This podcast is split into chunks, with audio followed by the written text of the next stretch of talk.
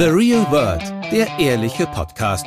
Manchmal habe ich dann so ein halbes Jahr später erkannt, dass ich besser auf mein eigenes Gefühl hätte hören müssen. Es geht um die Liebe. Das mit dem Sparkel, Funkeln, Kribbeln, es kommt nie mehr wieder zurück. Was ist denn das Ähm, jetzt für eine deprimierende Botschaft? Das Leben und die wirklich wichtigen Fragen des Alltags. Hallo und herzlich willkommen zu einer neuen Folge von The Real World, dem ehrlichen Podcast. Ich bin zurück nach der Sommerpause und ja, ich bin zurück, denn Nicola ist ja in Elternzeit, wie ihr mitbekommen habt. Das heißt, ich nehme diese Folge zum ersten Mal alleine auf. Nicola ist nicht ganz verschwunden, beziehungsweise sie taucht auf mit einer Sprachnachricht. Das hatten wir euch ja schon vor ihrer Elternzeit in Aussicht gestellt, dass sie sich doch hin und wieder mal hier zu Wort melden wird. Und das haben wir jetzt auch hingekriegt. Also stay tuned für Nikolas kleines Update in der Mitte des Podcasts. Für die heutige Folge habe ich mir einen Gast eingeladen und das ist Henriette Hell. Sie ist Autorin und Kolumnistin, wurde 1985 geboren und lebt in Hamburg. Und vielleicht kennt ihr sie sogar schon, denn ihr erstes Buch hat für ziemliches Aufsehen gesorgt. Das hieß Achtung, ich komme in 80 Orgasmen um die Welt. Und es ging darin damals um Mythen rund um den weiblichen Orgasmus, mit denen Henriette unbedingt mal aufräumen wollte. Jetzt hat sie ein neues Buch geschrieben, das sich um die Lebensrealität der Generation um die 30 kümmert. Und das heißt, ihr könnt mich mal so nehmen, wie ich bin, mein ziemlich geiles Leben ohne Kind und Karriere. In dem Buch geht es viel darum, wie man rausfindet, was man eigentlich wirklich will im Leben und wie man auch eine gewisse Lockerheit entwickelt und Gelassenheit in Anbetracht all dieser, ja, so drängenden, unausweichlichen Fragen, die einen Ü30 dann irgendwie plötzlich doch erwischen. Also ich sage nur die große K-Frage, wie man sich davon nicht stressen lässt, es vermeidet, Panik zu schieben. Da hatte ich so im Podcast bei der Aufnahme den Eindruck, dass Henriette den Dreh sehr gut raus hat, dass sie da eben schon ziemlich locker ist und das Leben so nimmt, wie es eben kommt. Ich glaube aber, ihr müsst euch das einfach anhören, um das auch nachempfinden zu können. Und ich freue mich jedenfalls, wenn ihr diese Folge euch anhört, wenn ihr mir vielleicht auch schreibt, wie sie euch gefallen hat. Ihr erreicht mich ja nach wie vor auf The Real Word Podcast auf Instagram oder auch per Mail therealword.welt.de. Und Henriette könnt ihr natürlich auch schreiben. Sie sagt euch später im Podcast auch nochmal, wo ihr sie am besten erreichen könnt. Jetzt aber erstmal viel Spaß mit dieser Folge und ich bin gespannt auf eure Reaktionen. Hallo Henriette, schön, dass du heute im Podcast dabei bist bei The Real Word, dem ehrlichen Podcast. In deinem Buch geht es ja viel um Menschen Anfang 30 oder auch Ü30. Dieses Schreckliche, was man sich früher so immer gar nicht vorstellen konnte, irgendwann mal selber Ü30 zu sein. Ähm, sozusagen Uralt, nur, ja. ja, uralt, weil man hat man irgendwie nur so die Leute vor Augen, die in irgendwelchen Diskotheken dann auf der Ü30-Party rumzappeln Oh ja. und da irgendwie noch so verzweifelt unterwegs sind. Du hast ja so ein bisschen darüber geschrieben, dass man sich ein bisschen befreien muss von dem Druck, Ja. bestimmte Lebensentwürfe zu erfüllen. Also Lebensentwürfe, Ja. die da draußen so sind, Karriere zu machen, eine Familie zu gründen, Ja. Irgendwie auch alles gleichzeitig haben zu wollen und Ja. einfach so für sich selber den richtigen Weg quasi zu finden und auch darauf zu vertrauen, was für einen selber das Beste ist. Mhm. Diese 30 ist ja für viele eine große Zahl, weil dann halt diese ganzen Fragen aufkommen mit, was mache ich, wie gehe ich mein Leben eigentlich an und shit, jetzt sind vielleicht schon so ein paar Möglichkeiten vorbeigezogen, hat man ja dann so manchmal vielleicht das Gefühl. Was denkst du denn, warum, warum ist das so? Wieso drehen die Leute ab Punkt 30 teilweise so durch? Also wieso wird es dann so stressig? Ich glaube, das kommt größtenteils gar nicht aus einem selbst heraus. So, äh, man war ja irgendwie eben noch gemütlich 22, irgendwie hat Auslandserfahrung gesammelt, in der Liebe, im Job herumexperimentiert und plötzlich schlägt's 30 und plötzlich wollen dich alle in eine Schublade stecken, vor allem uns Frauen. Ab 30 darf es für dich plötzlich nur noch ein Thema geben, nämlich Familie gründen, so Schäfchen ins Trocken bringen, so schnell wie möglich. Und wenn du dann irgendwie noch ganz gemütlich deine Tinder-Matches sortierst und irgendwie äh, um 5 Uhr morgens aus dem Club torkelst, während in deinem Postkasten sich die Hochzeitseinladungen stapeln, deine beste Freundin vielleicht gerade ihr, ihr, ihr zweites Kind schon kriegst, dann, ja, dann, dann, dann ist das manchmal wie so ein Vorschlaghammer und man fragt sich, hm, stimmt mit mir irgendwas nicht? Habe ich irgendwas verpasst? Äh, eigentlich bin ich doch noch gar nicht so weit. Und mich hat dieser Druck von außen echt gestresst, so, weil eigentlich war ich total glücklich in meinem freien Leben. Ich fand es cool, noch auf der Suche zu sein nach meinem Weg. Und, und, und plötzlich kennst du äh, vielleicht auch, kennen die Zuhörerinnen, plötzlich kommen diese Fragen von außen. Na, immer noch kein Freund? Ja, dann äh, musst du vielleicht mal drüber nachdenken, dir jetzt mal die Eizellen einfrieren zu lassen. Ne? Die Uhr tickt. Willst du nicht auch langsam mal äh, heiraten, Familie gründen? Und man selber so, hä? What?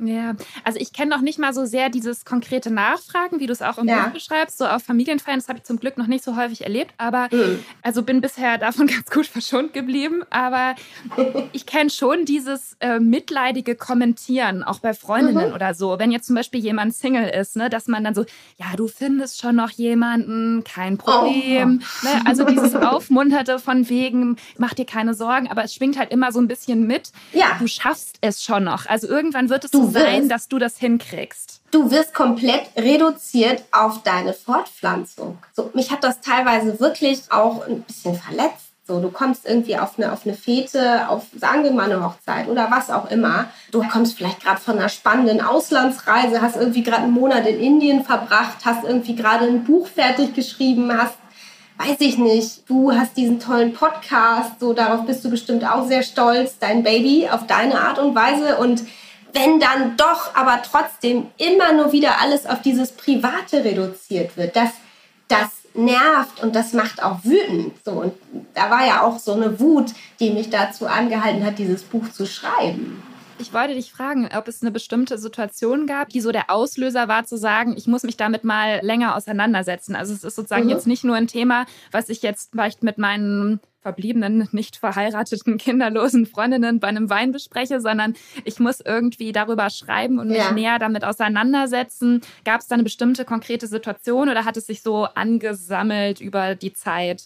Ich hatte ab einem gewissen Punkt bei vielen meiner Freundinnen das Gefühl, dass plötzlich diese Checklisten, ich sage auch toxische Checklisten, in den Köpfen ganz präsent waren. Bis 25 musst du irgendwie einen geilen Abschluss in der Tasche haben. Bis 30 musst du dann aber auch mal irgendwie den Mann deines Lebens an deine Seite kriegen und dann in Richtung Hochzeit und Kinderplanung und dann bitte aber auch irgendwie einen sexy Führungsposten bis 37 an den Start bringen. Und ich habe gemerkt, da war keine Leichtigkeit, sondern da war Verbissenheit, da war Traurigkeit und vielleicht manchmal auch, ja, so eine, so, so eine Art von Verzweiflung, die aber aus meiner Sicht völlig übertrieben ist. So, da müssen wir uns echt von frei machen. So mit wunderbar jungen 32, 33 musst du echt noch nicht völlig panisch und verbissen auf Partnersuche gehen. Also da ist schon noch ein bisschen Zeit. Das, ich finde es einfach so schade, wenn wir dieses geile Jahrzehnt, die 30er, wenn wir die so verschwenden, ähm, indem wir diesen Kontrollzwang an den Tag legen und da irgendwie auch wie auf dem Reißbrett versuchen, so einen Lebensplan abzuhaken, weil wir sonst denken, wir hätten versagt. Äh, Und, und da tragen ganz sicherlich auch die Medien kitschige Hollywood-Filme, ähm, weiß ich nicht, das Cover von Gala, Bunte und Co. Alles läuft ja immer auf dieses eine Happy End hinaus. Also egal welcher Film, am Ende wird geheiratet. So, dann ist alles gut, dann können alle schön ins Bett gehen, alle sind glücklich. Aber es gibt nicht nur diesen einen Plot und es gibt nicht nur dieses eine Happy End für eine Frau, sondern wir müssen uns um eine, eine glückliche Existenz, eine Happy Existence kümmern. Es geht immer weiter, es hört nicht auf. Es hört nicht auf, wenn du den Mann an den Start gebracht Das hast. ist, das ist echt interessant. Also, du hast gerade gesagt, dieses geile Jahrzehnt, die Mhm. 30er, ne? Also, es gibt ja da so zwei verschiedene Zuschreibungen, sag ich mal. Also, gerade Thema Hollywood, so Stars, die dann sagen, ja, mit 30 wusste ich endlich, wer ich wirklich bin und ich habe endlich Mm. zu mir gefunden und ich fühle mich endlich wohl in meiner Haut und es Mm. ist so toll, 30 plus zu sein. Ne? Also das sind so Schlagworte, die dann häufig in Interviews auch kommen, was auf der einen Seite gut ist, auf der anderen Seite halt teilweise nicht so mit der erlebten Realität übereinstimmt, Ja. dass Leute nämlich Ja. echt Panik schieben, wie du schon gerade Ja. auch meintest. Ne? Und zwar in allen Lebensbereichen. Es ist eigentlich egal, welcher Bereich es ist, ob das der Beruf ist, in dem man denkt, shit, jetzt muss ich wirklich ranklotzen, weil sonst schaffe ich es nicht mehr. Oder halt eben im Privaten, wo man das Gefühl hat, alle schaffen es, eine glückliche Beziehung zu führen oder vielleicht auch keine glückliche Beziehung, aber zumindest haben sie jemanden, haben sich sozusagen versorgt und es geht so seinen Gang. Ne? Also diese zwei komischen Parallelwelten gibt es, wie man sich eigentlich gerne sehen würde, als selbstbewusste Frau mitten im Leben, wenn ich es mal so kitschig beschreiben sollte. Und dann aber eben diese Panik. Und da weiß ich manchmal auch nicht, wie man da dann mit zurechtkommen soll. Du musst auf die Schnauze fallen, glaube ich. Wenn du versuchst, alles richtig zu machen, wie uns die Gesellschaft das vermeintlich perfekte Leben vorgibt, das kann ja gar nicht klappen. Also ich bin auch mit Anfang 30 sehr oft auf die Schnauze gefallen. Immer wenn ich irgendwas so gemacht habe, von dem ich dachte, das macht man so.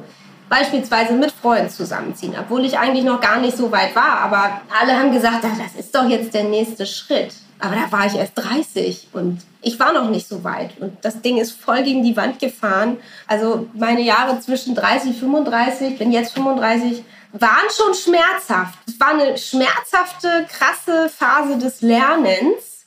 Und ja, dieses Buch hier beschreibt diesen Weg. Aber ich darf sagen, dass sich der Aha-Effekt dann durchaus auch eingestellt hat. Nämlich der, dass wir eigentlich alle die Macht haben, selber zu bestimmen, was ein gelungenes Leben ausmacht für uns. Aber es ist gut zu scheitern. Du musst halt ein paar Sachen gegen die Wand fahren, glaube ich, um herauszufinden, was zu dir passt. Du hast jetzt gerade schon das Thema Zusammenziehen angesprochen. Das ja. war hier im Podcast auch schon des öfteren Thema, weil es eben ja. auch so ein Punkt war, bei dem Nicola und ich auch beide so ein bisschen zögerlich waren und ja. das auch so in meinem Leben, ich habe jetzt eben gesagt, ich bin noch nicht so oft konfrontiert worden mit solchen Fragen nach den ja. Lebensinfos, stimmt aber eigentlich nicht, weil das war sowas, womit ich ganz oft auch, also wenn man eine bestimmte Zeit lang mit jemandem zusammen ist, dann mhm. kommen einfach irgendwann diese Fragen, wann zieht ihr zusammen und wann macht ihr das? Und alle erwarten so von einem, wie du sagst, den nächsten Schritt. Ne? Also das ist immer so, ja. Das ist so ein großer Schritt sozusagen ins Erwachsenenleben, in Anführungszeichen. Wo man vielleicht Denken dann auch merkt, wenn es nicht funktioniert, dann kommt man eben auch weiter. Ja, das ist auch schon wieder so ein Checkpunkt. Deine Beziehung ist reif und tief und gut, wenn du zusammenziehst mit deinem Freund. Aber das ist eigentlich auch Bullshit. Es gibt immer mehr Leute in Deutschland, die das Living Apart Together Modell leben, ganz bewusst also getrennte Wohnungen und dann, weiß ich nicht, dreckige Sockenwäsche waschen macht jeder so für sich und man trifft sich dann abends. Das muss jeder für sich selber festlegen. Lass uns doch mal kurz einen Schritt zurückgehen. Also mhm. du hast jetzt gerade gesagt, die Jahre, so Anfang 30, waren für dich schon irgendwie auch ein schmerzhafter Prozess oder beziehungsweise ja. hast halt viele Sachen erlebt, viele Sachen ja. für dich selber rausgefunden. Ja. Also aus deinem Buch spricht für mich so eine große Entspanntheit und Lockerheit und auch ein bisschen die Aufforderung an andere, sich Schön. auch so locker zu machen. Schön. Gibt es so einen Punkt oder einen Tipp, den du geben würdest, wie man das schafft oder wann du an dir selber vielleicht auch festgestellt hast, komm, jetzt reicht's, jetzt bin ich auf diesem Weg, ich kann das jetzt mal loslassen loslassen und ich kann mich jetzt davon befreien, sei es jetzt im beruflichen oder im privaten. Ich muss mich jetzt nicht zur Sklavin von diesen mhm. Anforderungen mhm. machen. Gibt es da so eine, eine Szene, die dir aus deinem eigenen mhm. Leben im Kopf ist, wo du sagst, da hat es irgendwie mhm. Klick gemacht? Ja, das ist, das ist jetzt eine etwas außergewöhnliche Szene.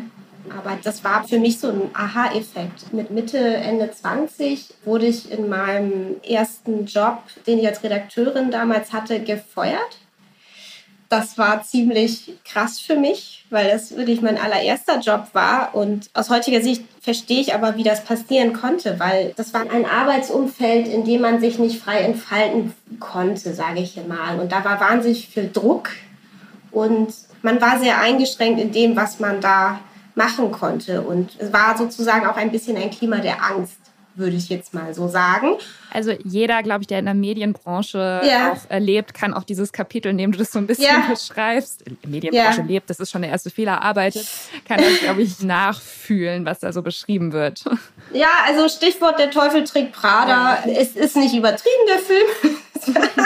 also, äh, und wenn man da als junger Mensch irgendwie reinkommt in diesen Strudel, man will natürlich abliefern und das kann dann schnell auch mal irgendwie an den Rande eines Burnouts führen, auch wenn man noch sehr jung ist. So, ich also gefeuert, erstmal auf Weltreise gegangen Richtung Indien, Afrika und mit dem Ziel eben auch meine Leichtigkeit, meine Kreativität wiederzufinden. Und Letzten Endes ist es dann so gekommen, dass meine Tagebuchaufzeichnungen von diesen Reisen, also dass daraus dann sozusagen völlig ungeplant mein Bestseller Achtung, ich komme entstanden ist, 2015. Und dadurch habe ich eine wahnsinnige Coolness bekommen, eine wahnsinnige Entspanntheit, so dass wenn ich völlig frei von Druck bin und einfach nur so schreibe, wie ich denke, dass es gut ist, so das reicht offenbar zu etwas dass du so ein Selbstvertrauen bekommen hast in dich und auch in deine Fähigkeiten und ja. dass man nicht so von außen sich so validieren lassen muss, quasi, was jemand anderes sagt, ob das jetzt gut geschrieben ist oder nicht. Oder? Genau. Ja, und, und dann ging es weiter. Dann war dieser Erfolg des Buches.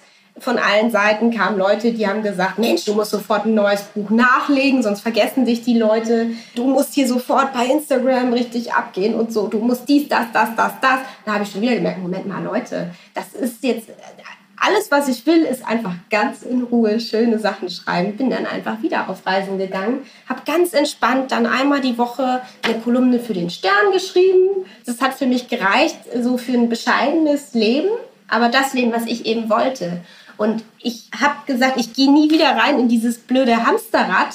So, ich brauche nicht viel zum Leben, um glücklich zu sein. Ich mache mein Ding und ich definiere für mich selber, was Erfolg ist. Und das hat nichts mit Kapital zu tun, sondern mit Kreativität. Also das hört sich natürlich sehr schön an und glaube ich auch so ein bisschen wie so eine Sehnsuchtsvorstellung von vielen. Mhm. Aber natürlich ist ja gerade, wenn man jetzt die 30 überschritten hat, kommen mhm. ja schon immer wieder auch diese Fragen nach der Zukunft auf. Ja. Mit 25 ist man einfach noch viel sorgloser, was zum Beispiel auch Geld angeht, finde ich. Da macht man sich einfach noch nicht so viele Gedanken darüber. Da denkt man so, ja, es wird schon alles. Ja. Also ich finde schon, dass man dann eben nach einer Weile, je älter man wird, desto mehr beschäftigt der Gedanke, ja, und wie soll das dann weitergehen? Und wie ist das ja. in zehn Jahren? Wie ist das in 20 ja. Jahren? War das bei dir auch so, dass du dann gedacht hast, also vielleicht war das jetzt meine letzte Reise oder wie wird das nee. jetzt? Ne? So, gar nicht.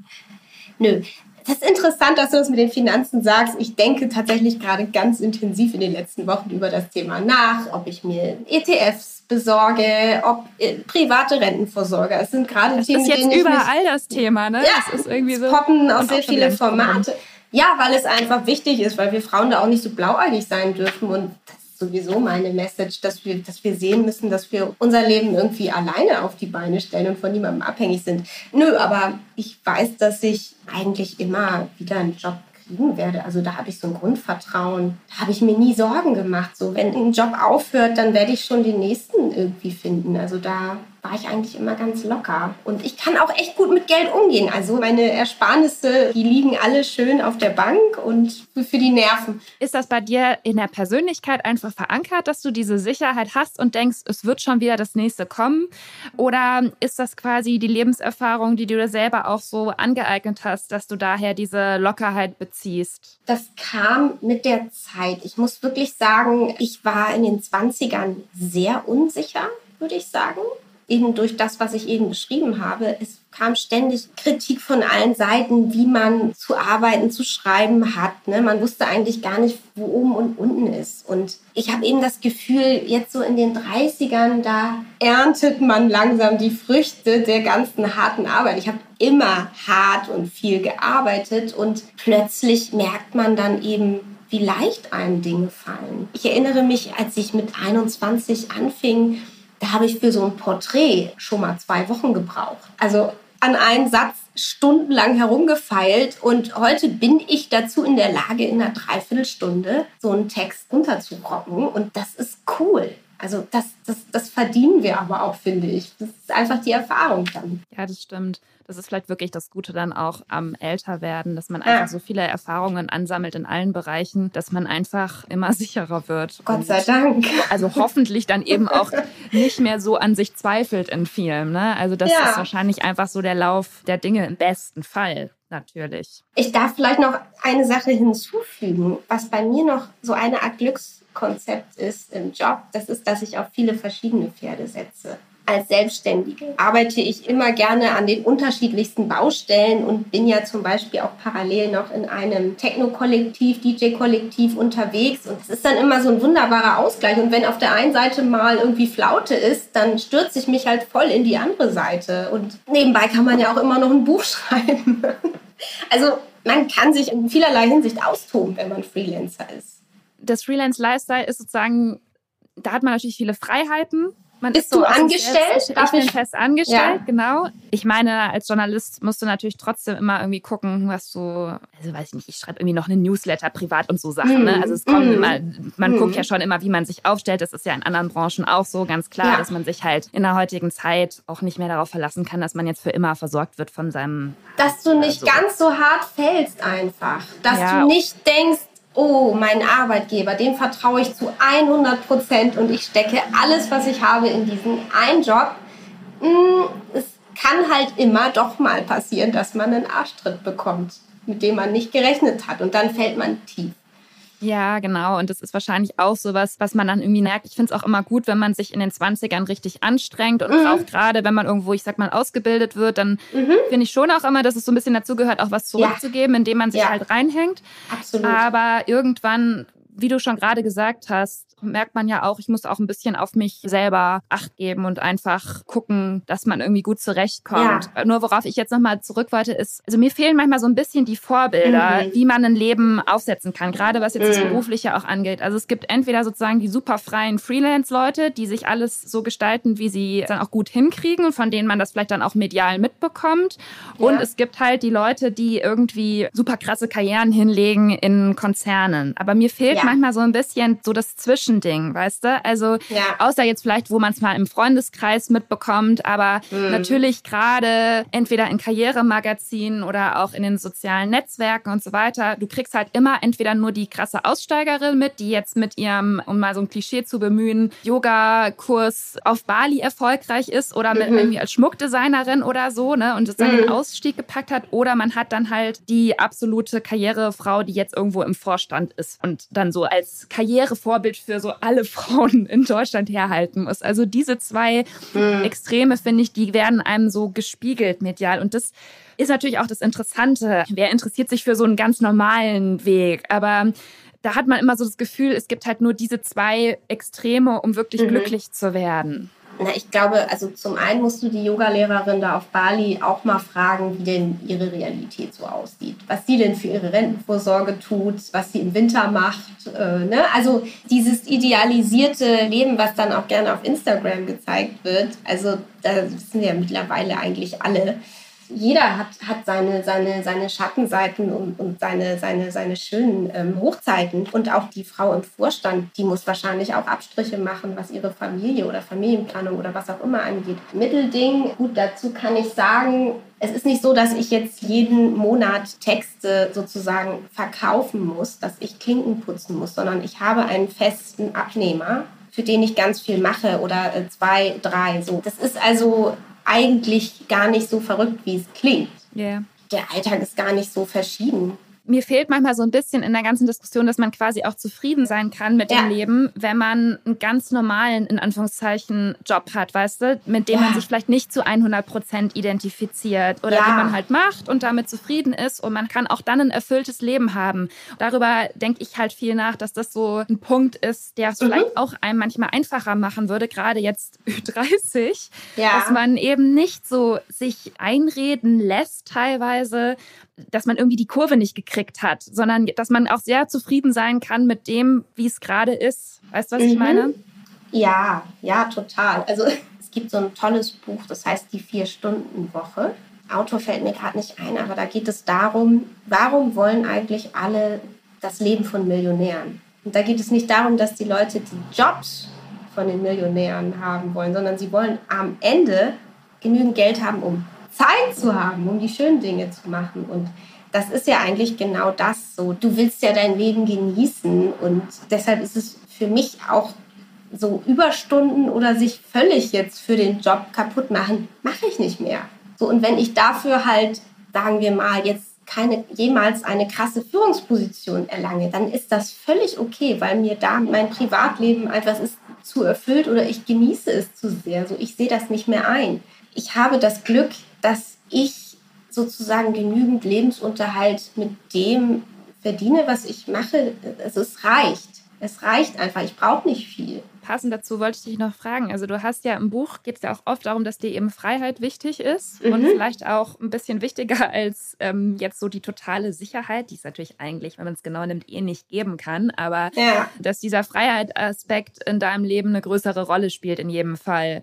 Wie hast du das gemerkt, dass das so ist und dass du dein Leben auch vielleicht danach ausrichtest? Also wenn du jetzt sagst zum Beispiel, du kommst klar mit dem, was du verdienst, wie du dein Leben mhm. Gestaltest. Das hast du mhm. dir so zurechtgelegt. Mhm. Hast du das mit dir verhandelt? Hast du da lange drüber nachgedacht? Wie kam es sozusagen, dass du gesagt hast, das ist mir einfach wichtiger, mhm. mein Leben so zu leben, wie ich möchte und ich möchte die und die Sachen unternehmen und in meiner Freizeit machen und Beruf ist alles schön und gut, aber Freiheit ist mir einfach wichtiger als das zum Beispiel finanzielle. Es ging mir einfach nicht gut in meinem letzten Job, in dem ich fünf Stunden die Woche auf demselben Stuhl saß. Es war eine Redaktion von einem tollen Magazin. Ich habe jeden Tag auf diesen bestimmten Platz geschaut in Hamburg. Ähm, graue Innenstadt, eigentlich ein schöner Platz, aber für mich war das bekam das, dieser Ausblick aus meinem Bürofenster bekam irgendwann so eine Hoffnungslosigkeit, so eine Tristesse. Und ich fing an, so völlig verrückte Escape-Fantasien zu entwickeln. Das ist, glaube ich, immer ein Zeichen, dass irgendwas falsch läuft. So, ich, ich eröffne eine Bar mit meinem damaligen Freund. Komm, wir eröffnen eine Bar. Komm, komm, wir machen es einfach. Also, oder, oder, oder eben, dass man, dass man ständig von, von exotischen Reisen träumt. Ne? Dass man, oh komm, wir gehen nach Goa und wir, wir, wir bleiben einfach drei Monate in Goa und wir schlagen uns da durch und, und wir jobben in, in Cafés und so. Das ist ja eigentlich gaga. Also es ist cool, aber du kommst eigentlich ja nur, wenn du unzufrieden bist, entwickelst du diese, diese verrückten Ideen. So war es meine Erfahrung. Und ich merke tatsächlich, dass jetzt, wo ich frei bin und sozusagen auch mal montags ans Meer fahren könnte, habe ich diese verrückten Fantasien nicht mehr, weil ich zufrieden bin. Jetzt haben wir ja relativ lange über das Thema Geld und Karriere hm, gesprochen. Wir haben ja unseren Hörerinnen schon mal angekündigt, dass Nicola sich auch aus dem Off melden wird. Und ich würde jetzt gerne mal ihre Sprachnachricht zur heutigen Folge abspielen. Da berichtet sie uns, wie es ihr gerade so geht und hat auch eine Frage an Henriette. Ja, hallo von mir aus dem Off. Ich melde mich per Sprachnachricht in diese tolle Folge. Ich wäre total gern dabei. Ich kenne ja Henriette von, also was heißt, ich kenne Henriette von früher. Ich habe über Henriette geschrieben, ein Interview gemacht, auch ein Video gemacht, als sie das Buch über das Orgasmus-Thema geschrieben hat und fand es damals schon so wunderbar befreiend und entspannt, ihre These dass das alles mal nicht so stressig sein darf und in so eine ähnliche Richtung geht es ja jetzt auch. Ich wollte nur eben ganz kurz, bevor ich dazu auch noch was sage, inhaltlich vielleicht ein ganz kurzes Update geben, warum auch gerade sehr schlecht mit mir Podcast-Folgen zu planen wären. Also bei mir ist inzwischen der Entbindungstermin verstrichen ich harre so der Dinge, hoffe, dass ich um eine Einleitung herumkomme. Ich weiß nicht, wenn diese Folge genau erscheint, ob dann schon was passiert ist oder nicht. Ich muss alle zwei Tage jetzt äh, zur Kontrolle und ja, krieg natürlich diese Nachrichten, ne, die man so kriegt. Ich muss sagen, man liest ja immer so, alle sind genervt, wenn sie über den Termin sind und Leute sich dann erkundigen. Ich freue mich eigentlich, wenn Leute noch an mich denken und nicht vergessen haben und irgendwie nachfragen. Aber es gibt da so ganz interessante Unterschiede Unterschiede. Es gibt halt Leute, die irgendwie einen einfach noch so kontaktieren, auch mit anderen Themen und irgendwie einem ab und zu mal schreiben und das finde ich voll schön. Und dann gibt es so Leute, so eher so entfernte Bekannte oder so, die dann so alle zwei Tage schreiben, na, noch alles ruhig und dann so fünf Fragezeichen oder so, hi, wie geht's? Und dann zehn Fragezeichen oder tut sich was? Und einfach nur immer diesen Satz so hinrotzen. Dann fühlt man sich immer so in so einer Pflicht jetzt mit irgendeiner Information zu antworten. Man hat halt einfach gerade keine Information. Naja, das nur so, weil ich ja weiß, viele von euch haben auch schon Kinder oder haben mir auch zu dem Thema ja oft geschrieben. Und ich muss sagen, diese, diese Tage vor der Geburt habe ich so ein bisschen unterschätzt dass es dann fast alles wieder so, so stressig wird wie am Anfang mit vielen, ja, auch mit Sorgen und Ängsten und irgendwie es ist so eine ganz komische Zwischen, Zwischenzustand. Aber gut, sorry, so viel dazu. Ich finde das Thema, über das Julia und Henriette heute reden, auch wirklich super spannend weil ich auch eben gerade tatsächlich merke, dass dieses Kinder oder was heißt, ich merke es gerade, weil ich ja schon mich damit auch länger beschäftige jetzt. Ganz persönlich. Und natürlich diese Sache mit dem Kinderkriegen, Karriere machen, was dazwischen, wie auch immer. Also ich liebe den Ansatz zu sagen, ich will weder Kind noch Karriere. Also so ein bisschen auch wie Claudia Hessis erster Buchtitel. Wenn ich die Wahl habe zwischen Kind und Karriere, nehme ich das Sofa. Ja, warum denn nicht? Also ich muss auch sagen, dieses Kinderkriegen ist ja auch keine Sache, die man mal eben so macht, einfach weil man das so macht und weil alle das machen. Auch wenn man den Eindruck gewinnen kann, dass das eben so ist, wenn man sich auf Instagram umguckt. Und das ist sowas Großes und Krasses und ist so eine große Veränderung. Das muss man so sehr wollen, um damit gut klarzukommen, dass man sich das eben so gut überlegen muss. Und ich bin wirklich wirklich auch nicht überzeugt davon, dass alle Leute sich das sozusagen so gut überlegt haben. Und natürlich liebt man dann das Kind und macht das alles und schafft das alles. Aber mal zu sagen, eigentlich will ich das jetzt gar nicht so unbedingt. Und um das einfach nur zu machen, um es zu machen, ist mir eigentlich mein Leben, wie ich es lebe, viel zu wertvoll. Das finde ich einen sehr guten Dreh, um an dieses Thema ranzugehen, der, glaube ich, noch ein bisschen zu wenig akzeptiert wird und zu wenig gesehen wird. Also auch auf diesem We Are Child Free Instagram-Account, den ich allen, die sich mit dem Thema beschäftigen, auch empfehlen kann erzählen ja auch Frauen öfter so, dass sie immer gefragt werden, ja, was machst du denn, wenn du keine Kinder hast und aber du bist ja auch keine krasse Managerin oder sowas und dann sagen, ja, ich schlaf aus und gucke meine Serien und habe ein schönes Leben. Das ist schon in Ordnung. Ne? Das hat alles so seine Berechtigung. Und ich mich würde nur, um jetzt zum Schluss zu kommen, interessieren, weil ich glaube, dass das auch was ist, was ganz oft kommt als Reaktion. Mich würde interessieren von Henriette, ob sie denn nicht auch ganz oft hört, wenn sie eben so von ihrem Lebensentwurf und ihrem Angang an das Ganze erzählt, ob sie denn dann nicht hört, klar, jetzt ist das alles noch schön und gut und jetzt verstehe ich das auch und jetzt kann man das ja auch so machen. Aber sobald es dann halt wirklich ernst wird, sobald du Ende 40 bist, wirst du das bereuen und dann gibt es keinen Weg zurück. Also meine Frage wäre sozusagen, kommt das oft und wie reagierst du darauf? Und damit verabschiede ich mich wieder und melde mich mit neuen News oder mit was auch immer. Hoffentlich bald. Tschüss. Also, wir sind jetzt nochmal zurück zum Thema Privatleben und Familie gelangt. Du hast jetzt gerade Nikolas Frage gehört.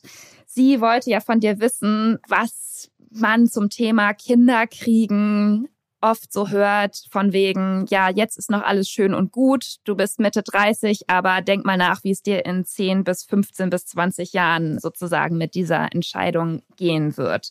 Ist es was, worüber du nachdenkst oder deinen Freundinnen besprichst? Also wie gehst du mit dieser Thematik um? Es ist natürlich zwangsweise ein brandheißes Thema im Freundeskreis und es war noch nie so präsent wie jetzt und ich finde es echt krass weil, weiß ich nicht, bis 29, 30 hat da kein Mensch drüber geredet. Und die ersten, die dann irgendwie ein Kind bekamen, dacht, dachte man so, what the fuck? Krass. So Teenie-Mom-mäßig dann noch, ne? Auch ja. wenn man vielleicht schon über 30 ist. Ja, ja dazu äh, darf ich vielleicht noch kurz etwas zu meinem Untertitel sagen. Mein ziemlich geiles Leben ohne Kind und Karriere. Da möchte ich noch mal ganz deutlich ähm, zu sagen, dass das nicht heißt, dass ich keine Kinder will kann sein, dass ich in zwei Monaten schwanger bin. Ja, ich wollte nämlich gerade das auch nochmal dazu setzen. Das sollte jetzt nicht sozusagen wieder dieses Fragemodell wiederholen nee. von wegen, sondern nee, nee. es ist sozusagen diese Diskussion, wenn man auch ja. gerade noch kein Kind hat, was sich ganz ja. schnell ändern ja, kann oder wie auch immer man sich zu dieser Frage verhält. Aber trotzdem ist das halt immer so das Argument, pro ja. Familiengründung, ja. denk mal ja. drüber nach, was in 15 bis 20 Jahren ist, ne? was einen dann so überzeugen soll davon. Ja, aber also mich stresst sowas extrem. Ich möchte nicht von anderen Leuten gesagt bekommen, dass ich also eine Familie gründen muss. Es ist aber natürlich bei ganz vielen Freundinnen gerade Thema, die eben keinen Partner haben und sich aber sehr, sehr eine Familie wünschen, lasse ich mir die Eizellen einfrieren. Und einige sind tatsächlich gerade dabei, das zu machen. Bei anderen erlebe ich, dass die, wenn die so 35, 36 sind und keinen Freund haben, dass die wirklich völlig wahllos Tindern, daten und man manchmal das Gefühl hat, es geht gar nicht mehr um den Mann. Es geht um das Kind. Und dahinter steckt ja diese Angst eben. So, die Uhr tickt ja nun mal tatsächlich. Und das lässt sich auch nicht schönreden. Nur ich glaube, dass wir Frauen zu falschen Entscheidungen gedrängt werden durch diesen Druck. Wenn du schon mit 31, 32, 33 deinen Freund anflehst, dir doch jetzt endlich mal einen Antrag zu machen und damit die Hochzeit stattfinden kann, damit Kind, Eigenheim und so. So, und warum ist die Scheidungsrate so hoch? Und die Verlobungszeit dauert ja nicht umsonst ein Jahr. Also du musst dir gut angucken, mit wem du eine Familie gründen willst, wenn du möchtest, dass das hält.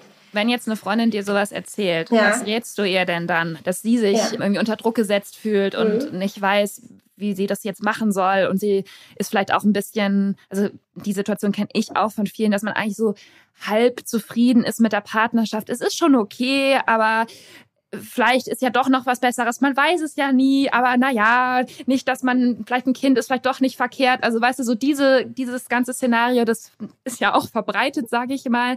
Was, was sagst du denn dann immer? Das, also wie du es gerade jetzt geschildert hast, das finde ich immer, ja, schlimm ist jetzt zu viel gesagt, aber das, das tut mir dann so richtig weh. So, oh ja, ja, äh, Freund, ja, weiß ich nicht, ob das jetzt der Endpartner ist. Äh, und Kind, ja, könnte man ja mal.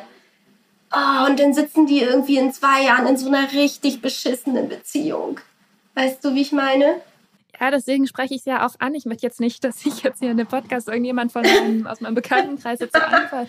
Aber es ist eben, es sind ja auch Phasen, ne? Es kann ja auch ja. mal wieder vorbeigehen, dann ist es ja. auch wieder besser. Aber ja. diese, diese Erzählung, finde ich, der begegnet man, je älter man wird, schon sehr, sehr häufig und auch immer häufiger, dass die Leute sich so arrangieren mit dem, wie es ist. Und da weiß man dann auch immer gar nicht so, was man dazu sagen soll. Kennst du gar nicht so? Äh, Kenne ich tatsächlich aus meinem Freundeskreis nicht so diese Szene, obwohl die mir natürlich bekannt ist.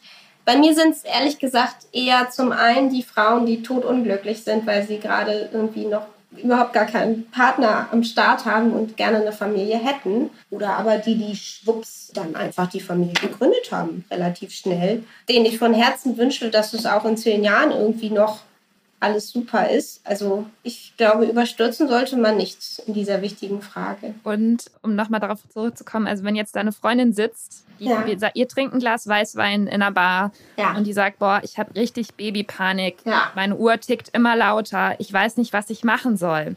Das mhm. ist so schwierig, darauf auch zu reagieren, oder? Was soll man dazu sagen? Ich würde ihr einfach sagen, dass ich ihr von Herzen wünsche, dass sie die Liebe genießt erstmal. Dass sie Dating nicht so verkrampft sieht.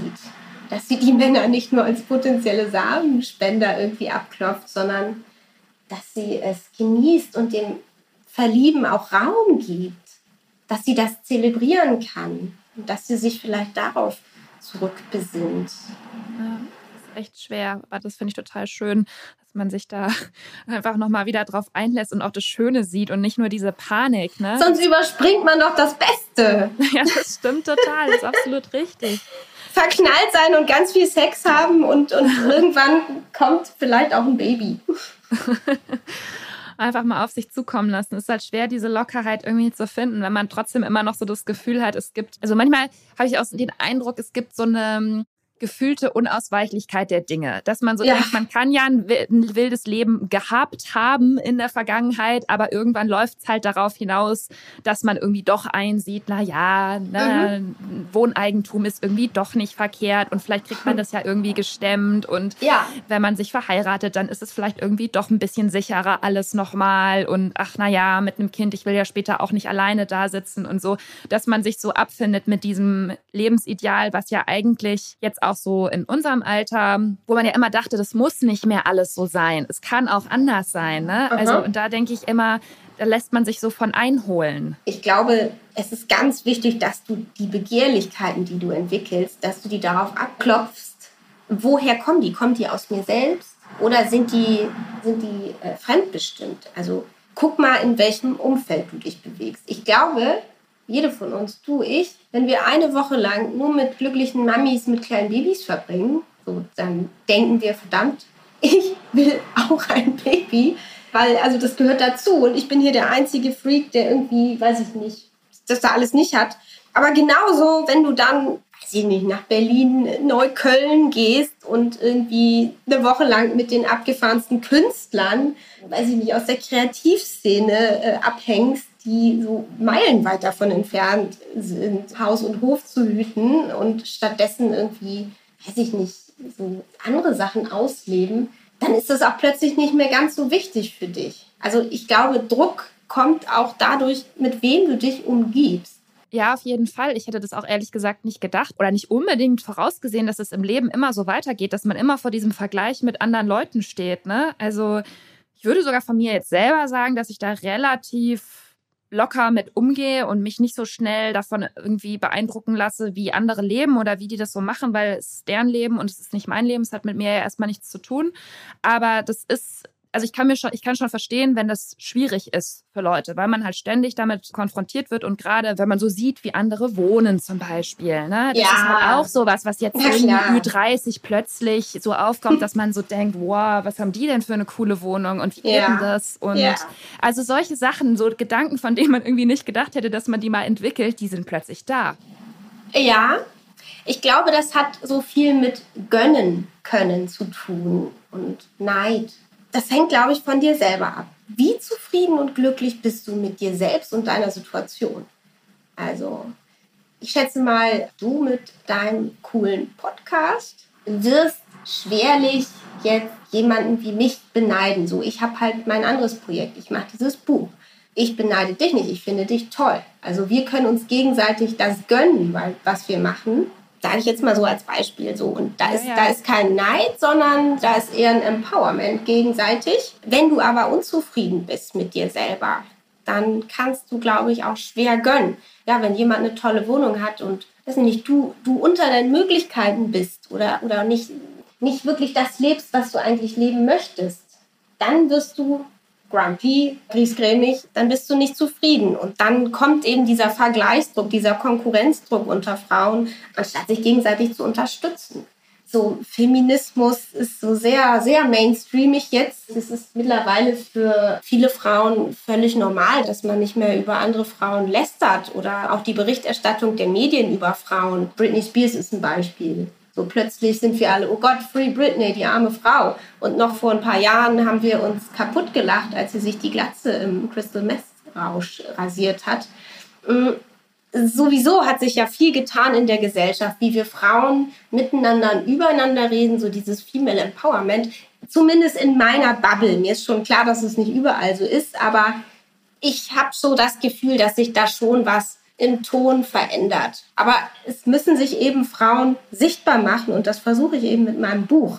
Eben alternative Lebensmodelle und Sichtweisen nach außen zu bringen und zu zeigen, es gibt viele verschiedene Wege, wie du ein Leben gestalten kannst. Du hast jetzt gerade einen total wichtigen Punkt auch nochmal angesprochen, diese Unzufriedenheit, weil man vielleicht selber mit seinem Leben, ja, weil man einfach irgendwie das Gefühl hat, das ist nicht so, wie ich das will oder Mhm. wie das, wie das ist. Das kann ja manchmal sehr, sehr schwer sein, dann da rauszukommen und anderen, wie du sagst, was zu gönnen und Mhm. nicht immer nur sich umzuschauen und zu denken, alle haben ein viel cooleres Leben als man selbst, was natürlich auch totaler Quatsch ist einfach. Aber das kann an manchen Tagen ich glaube, das kennt auch jeder mal, dass man diese Gefühle natürlich. zwischendurch hat, egal Klar. wie zufrieden man so im Großen und Ganzen ist.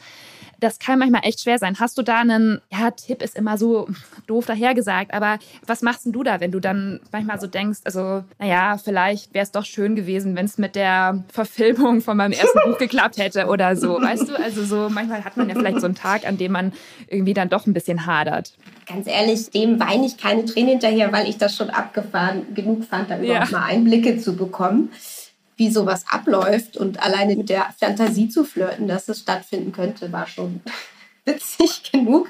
Und dann denke ich mir halt eher, ja, dann beim nächsten Mal. Dann schreib halt noch ein geiles Buch oder versuch's einfach nochmal. Geh in deine Kraft und guck, ob du nochmal irgendwie was Geiles raushaust, was, was Anklang findest. Also ich kann doch nicht der Vergangenheit hinterher heulen. Und wenn jemand mit einem ähnlichen Buch vielleicht gerade ins Kino gekommen ist, äh, äh, ja, cool, interessant, aber ich analysiere dann eher so, was sind da die Faktoren oder wie hat der sich verkauft und ich versuche mich inspirieren zu lassen. Ich schaue, wie andere Leute arbeiten. Also ich höre mir super gerne Podcasts an mit kreativen Menschen äh, als Gäste, um auch einfach von denen zu lernen. Ich liebe diese Gespräche. Man kann da viel rausziehen und einfach voneinander lernen. Das hört sich alles so, du, du ruhst irgendwie so in dir. Ich finde es total cool, weil. Oh, danke!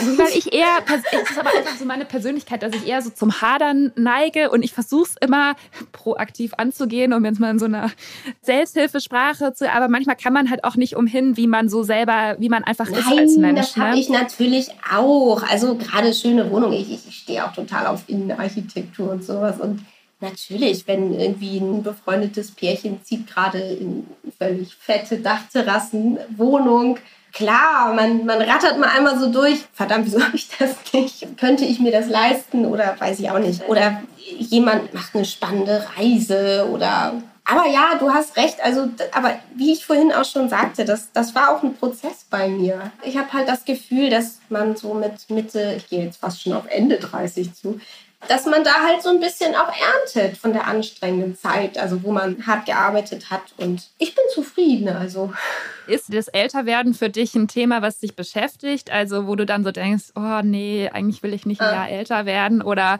freust du dich Äh. auf Geburtstage? Wie ist das bei dir? ja, ich liebe Geburtstage. Also in meiner Familie werden Geburtstage richtig fett gefeiert. Ich war ja am Boden zerstört als letzten Herbst. Eine große Riesenparty, bisschen verkleidert werden musste auf die zugelassenen 10 oder 15 Personen, aber war trotzdem eine schöne Abrissparty.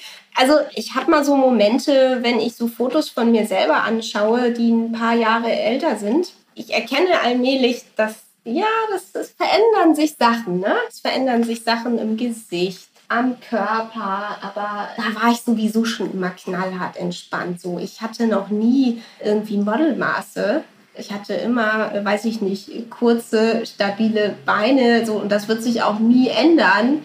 Ich habe keinen Sixpack-Bauch, ganz im Gegenteil. So ich, also da verschwende ich meine Zeit echt nicht, um, um irgendwie mit meinem Körper oder, oder mit, mit, bisschen mit dem Altern zu hadern. Also frag mich noch mal in 15, 20 Reden doch Jahren. mal in Bayern.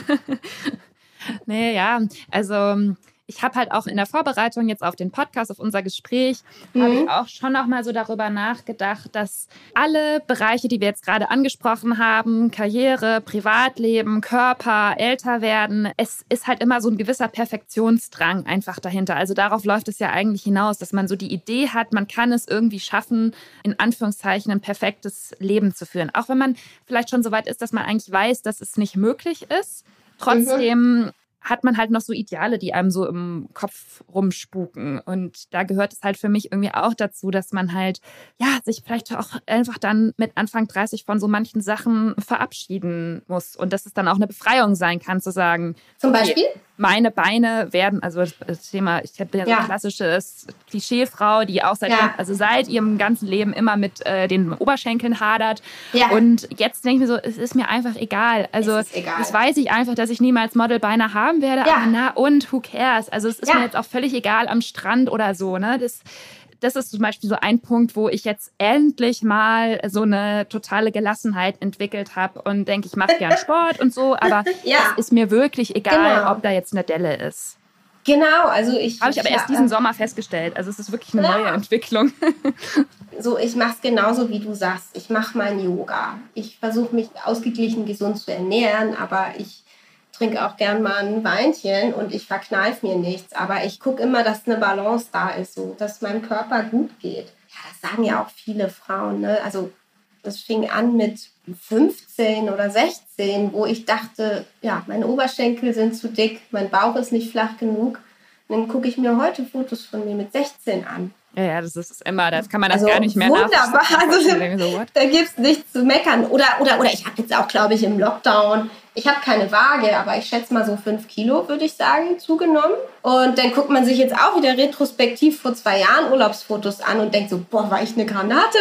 Und man hat es aber damals schon auch nicht genossen, weil man da auch schon dachte, oh scheiße, ich könnte noch dünner sein oder was. Und das ist einfach, was soll das? Also Ja, apropos genießen. Ich finde, in deinem Buch kommt ja auch immer wieder, dass man das Leben auch genießen sollte und dass man sich so das, was das Leben zu bieten hat, auch Mhm. mitnehmen soll und sich da so reinstürzen sollte, wenn man Lust hat. Also ja, Ja. so mm, ist das, was bei mir angekommen ist. Also ich habe, glaube ich, gar nicht gesagt, also ich bin 31 Ah ja. merke langsam, dass es schwieriger wird, zum Beispiel eine Gruppe zusammenzukriegen. Jetzt geht's ja wieder mit den Corona-Lockerungen, mit denen man einfach mal am Freitagabend wirklich versacken kann. Also dieses Ja. Szenario, oder, ne, dann kommen nach zwei Weinschorlen, oh nein, es ist halb elf, ich muss jetzt nach Hause. Und Ja. das kommt ja in deinem Buch auch ein bisschen vor, aber da wollte ich dich jetzt einfach nochmal fragen, wie du damit umgehst, ob du dir dann einfach neue Leute suchst, mit denen du halt bestimmte Sachen machen kannst oder ja, wie diese ganze Phase so abgelaufen ist. Wenn man so merkt, okay, es Mhm. sind einfach, es verziehen sich immer mehr ins Private und kommen da auch nicht mehr raus. Oh, fürchterlich. Ja, ähm, also ich muss ganz ehrlich zugeben, als das so anfing mit den ersten sehr engen Freunden, die dann geheiratet haben und Familie gegründet haben, da war ich richtig angepisst und persönlich angefressen, weil ich dachte, äh, ja, und was ist mit mir? So, wer geht denn jetzt mit mir saufen? Ganz platt gesagt. Und so irgendwann nimmst du es halt an. Es ist halt so. Und die kommen ja dann auch irgendwann, im besten Falle, wenn sie cool drauf sind, kommen sie wieder. Einige siehst du nie wieder. Einige kriegen ein Kind, die sind weg. Melden sich nie wieder. Hörst nie wieder von denen. Muss man auch mit leben. Aber ähm, letzten Endes verschieben sich ja so die Kreise, mit wem du abhängst. Da ist ja immer irgendjemand. Also doch, also ich, ich habe einen ziemlich großen Freundesbekanntenkreis. Und im Zweifel, also meine Eltern, das sind sowieso die größten Partykanonen. Also im Zweifel fahre ich zu denen.